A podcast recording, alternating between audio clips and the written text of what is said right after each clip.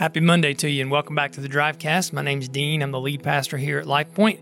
I hope you had a great weekend and thanks for jumping back in with us as we journey our way through Revelation in this series that we're calling New because that's the end, right? We get worried, we get nervous about uh, how things are going to end, the end of our lives or the end when Jesus comes back or and what we're learning is that the end is really just the beginning because Revelation is more about present hope than it is about a future calendar. And so today we're looking at Revelation chapter 2, verses 12 through 17, as we kind of continue this movement through the seven churches uh, of, uh, of Asia Minor.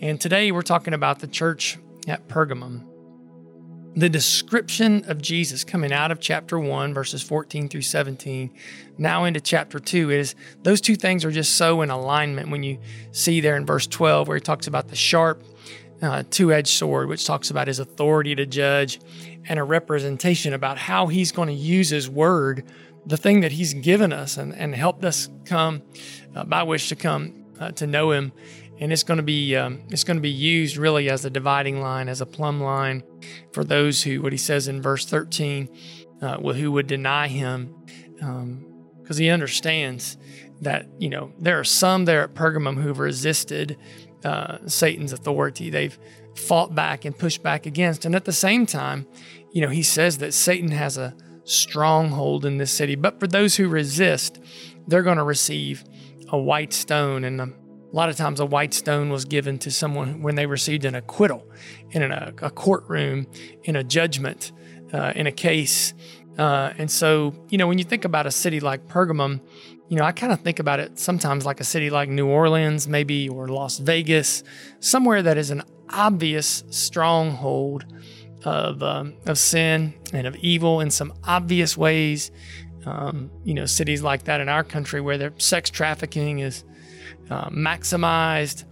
Um, and so as we pray, as we think about praying it up, it's uh, it's worth considering not just where there are cities where there are strongholds, but maybe areas of our own lives where uh, where there are strongholds that we need to pray against. Maybe there are strongholds, some leans that you have to temptation, that I have to temptation, that come from things from before you were a believer, even maybe uh, maybe things that you've done or things that were done uh, to you. Um, man, God commends this church for holding fast, and I think that for you and me, and it is a good reminder as we pray this up that we are holding fast to the truth of God, that we are resisting the work of the enemy um, in our lives, and that man, there are moments, times uh, where you know, even though we are strong in our faith, maybe some subtle ways where we are tolerating things that are out of alignment with God's word that don't line up uh, with that plumb line. So we're going to pray in that direction today. Ask God's Spirit to help us. I'll pray and then give you the opportunity to pray. God, thank you for your word.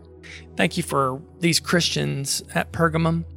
God, the foundation that they laid for us a couple of thousand years ago about what it looks like to uh, stand against temptation in our lives, to resist the opportunity to uh, join in the strongholds of evil that are around us. God, um, we want to pray our way away from those things today, but we're praying our way towards you. What we need is something greater than temptation, and that's you. Um, the way that you sacrifice for us, the way that you love us. God, I pray that you'll fill us today with joy and peace in ways that only you can, that you'll transform us in ways that we cannot transform ourselves. And so, God, we lay our lives down in front of you. We live uh, palms up, eyes up, looking for your activity and ready to join. Now you take the opportunity to pray.